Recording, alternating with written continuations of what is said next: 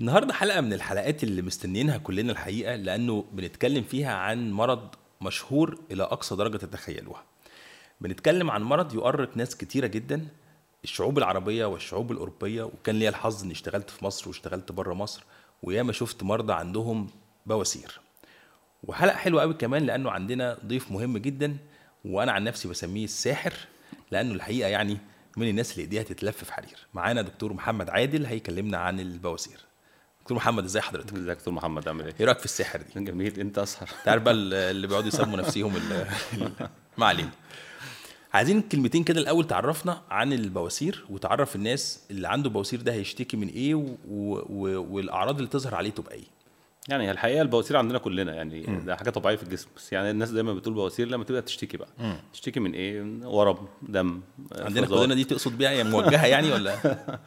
لا يعني هو تركيب تشريحي طبيعي جسم أيوة. في جسم الإنسان عند أي حد. بس هو آه، طبعا يعني مش واضح. طبيعية. يعني طبيعي ده تركيب طبيعي يعني. يعني كل الناس عندها بواسير. بس تبدأ تشتكي بقى لما يبدأ أعراض اللي هي وجع دم عدم راحة في الحمام حاجة غير طبيعية يعني. الإخراج كوظيفة بيتغير بحيث إن حاجة مش مظبوطة. للأسف بقى الناس بت يعني ما بت- تصبر كتير عشان تيجي تكشف وتعرف بتوصل لمراحل متأخرة. فارتبط في دماغهم إن البواسير دي حاجة كبيرة وضخمة وعظيمة وما بتعملش كده. طب تشريحيا البواسير دي مكانها فين؟ في العادي يعني أي ح... أنت قلت إن كل الناس عندها بواسير. وأعتقد تقصد إن كل الناس عندها الاورده اللي موجودة داخل الشرج دي أو. ال anal cushions دي. بالظبط. مكانها فين أصلا؟ يعني هي مخدات جوه الغشاء المخاطي للشرج الشرج عبارة عن قناة نهاية المستقيم. آه، من بره جلد ومن جوه غشاء مخاطي عامل زي شفايفنا كده يعني. آه، هي من جوه انتفاخات بسيطة محدش بيحس بيها إلا لما تبدأ تكبر ويبان عليها الأعراض بقى. تحس إن في حاجة منفوخة أو في دم بيطلع أو في حاجة مش مريحة أو حاجة ناشفة. طب- فهي آخر آخر قناة الشرج طب طب واحدة واحدة إيه اللي يخلي الحاجات دي تكبر أصلا؟ بما إنها كلها موجودة ليه تبقى عند مريض ومش عند مريض؟ يعني أشهر حاجة طبعا الإمساك. آه واحد أكل ما بياكلش ألياف كتيرة. آه طبيعة آه، الحياة بتاعته آه، حاجات fast food أكل خفيف ما بنشربش آه سوائل مفيش ألياف آه إمساك. طبعا في فئات معينة بيجي لها أكتر زي مثلا الستات بالذات مع الحمل والرضاعه وكده يعني. في ناس عندها مشاكل أصلا في الانسجه الانسجه بتاعتها ضعيفة. بيحصل فيها ارتخاء فتلاقي عنده مشكلة في البواسير ودوالي في الساقين وحاجات كتير مرتبطة ببعضها يعني. فيما هو معروف بال weak mesenchyme ده إن. الجدار الاورده آه، ضعيف شوية. طيب خ- خلاص عرفنا إيه اللي جاب البواسير. أعراضها إيه بقى بالتفصيل؟ يعني المريض اللي عنده بواسير ده هي- هيبدأ يحس إن عنده إزاي gradings و... هو المريض طبعا بيشتكي من حاجة غريبة في ال- ناحية الشرج ممكن يشتكي من ورم ممكن يشتكي من جزء ناشف متليف بيوجعه. ممكن يبقى فيه دم وده أشهر حاجة. طبعا في دم آه، من الشرج أو افرازات مثلا أو صعوبة في الحمام إن في ألم وصعوبة وعدم راحة أعراض كتيرة يعني. وبناء على الأعراض ديت بتقسم الدرجات بتاعتها يعني. هي دايما مشهورة بأربع درجات يعني الدرجة الأولى والثانيه والثالثه والرابعة يعني. يعني الدرجة الأولى المفروض إن في احتقان ووجع في منطقة الشرج مصاحبه لدم وافرازات مثلا آه وخلاص لكن مفيش حاجة ورمة ظاهره بشكل واضح يعني. الدرجة الثانية المفروض إن في تورم موجود من منطقة الشرج ده ممكن يظهر أكتر ساعة الإخراج عشان طبعا في ضغط وهكذا وبعدين يرجع تاني لوحده. في ناس عندها درجة ثالثه اللي هو في جزء بيخرج من الشرج والمريض عارف كويس قوي إن في حاجة بتخرج منه من الشرج بعد الحمام أو لو شال حاجة تقيلة أو كح أو حزق أو كده وهو بيراجعها بإيده مثلا. آه، في طبعا الدرجة الرابعة للأسف دي خلاص يعني في حاجة خرجت من الشرج بشكل دايم بترجعش بقى. ما بترجعش. وده مريض عارف من سنين إن عنده مشكلة. للأسف يتعايش معاها رغم إن ده غلط يعني. مم. يعني خليني آخد منك تصريح إنه الم... البواسير اللي من الدرجة الثالثه إذا المريض بدأ يشوف إن في حاجة خارجة ده لازم يعمل عملية. البواسير من الدرجة الرابعة لازم يعمل عملية. بالظبط كده بالظبط لكن إذا ما كانش في حاجة خارجة أو هو مش حاسس بحاجة أو شوية احتقان ده ممكن يخف بالدم يعني ممكن يخف الدواء بس طبعا لو ساب نفسه وما خدش علاج آه، مش هتحسن. في ناس للأسف الدواء بيجيش معاه نتيجة. فبرضه مضطر يعمل عملية. ويعني غالبا عشان الاجراء كان جراحي زمان فكان دايما بيتأخر فما كانش بنلجأ نعمل عمليات إلا في المراحل الأخيرة لأن هو بيستأصل بس. لكن دلوقتي في حاجات أحدث كتير غير العلاج الدوائي كمان ممكن تسهل الموضوع ده. طيب خلينا بقى نروح للحتة المهمة واللي أنت قلتها إنه في حاجات كتيرة أو modules كتيرة بتعالج البواسير. آه، من أول الجراحة ل آه، أو ال traditional surgery أو الجراحة التقليدية إلى حاجات تكنولوجية كبيرة جدا. انتهاء بالليزر وما إلى ذلك في النص ممكن نروح للل LigaSure والح... كل دي حاجات المريض بيقعد يسمعها.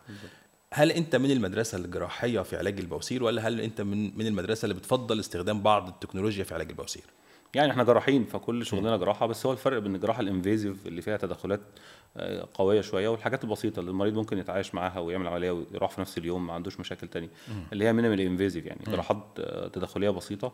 آه، طبعا دي حاجات حديثة كتيرة اشهرها طبعا الليزر الدوبلر والبوتوكس مثلا أحيانا يعني أكتر من حاجة.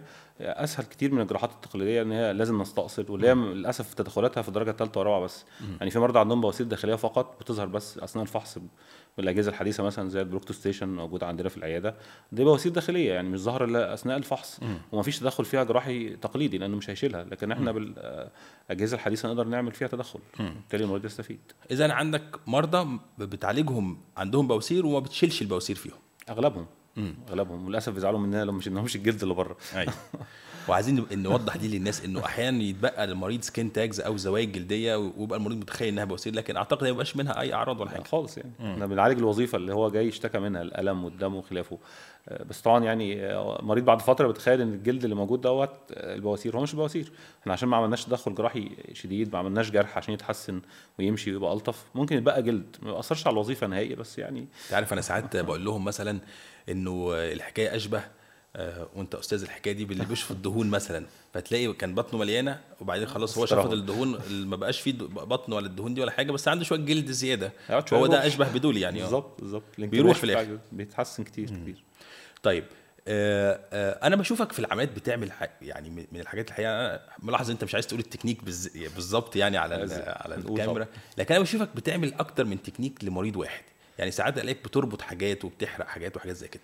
يعني هو زمان كان ال- الموضوع كان جراحي بحت يعني تشيل أو ما أو ما تشيلش وخلاص. دلوقتي الدنيا اختلفت باكتر من حاجة. يعني نقدر نقول إن إحنا بنعمل hybrid technique إحنا بنتكلم في تقنيات مزدوجة يعني. يعني أنا أقدر افيد المريض بأكتر من حاجة في وقت واحد وبرده كلها minimal invasive كلها تدخلات محدودة يعني. يعني دلوقتي الدنيا إن إحنا نستخدم الليزر عشان يكوي الاوعيه الدموية بتاعة الشرج من الخارج ونقدر نوصل للوريد اللي بيغذي أصلا البواسير ونعمل له حاجة اسمها ربط إن إحنا نقلل الدمويه اللي جاية منه من الداخل بأكتر من طريقة. الميزة إن التدخل محدود مفيش فيه ألم مفيش جروح فأنا أقدر أعمل الاثنين فأنا كده عملت hybrid technique يعني عملت تقنية مزدوجة وفدت المريض باكتر من شكل وبشكل بسيط كمان يعني. طب لأن أنا عارف إن أنت بتحافظ على كلامك جدا وكل كلمة بتقولها بحساب. أنت قلت من لحظات إنه مفيش ألم فهل المريض ما فيهوش ألم فعلا؟ هو مفيش ألم بشكل آه، واضح زي الجراحة التقليدية إن في جرح كبير بس طبعا أي تدخل فيه ألم. يعني المريض نفسه جاي لنا بيشتكي عشان فيه ألم فأكيد هيتألم كام يوم.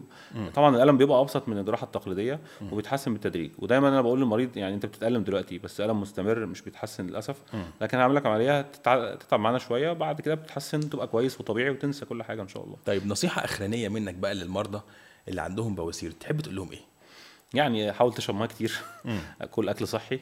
وطبعا قبل أي حاجة اكشف يعني اكشف اطمن الموضوع بسيط محتاج حاجة والموضوع بقى سهل ويقدر يتعمل يعني. ويجوا لنا إحنا يعني قاعدين فاتحين زي ما يعني يحب. شرفت ونورت يا دكتور محمد. دكتور محمد. شكرا شرفتنا. جزيلا. آه. شكرا.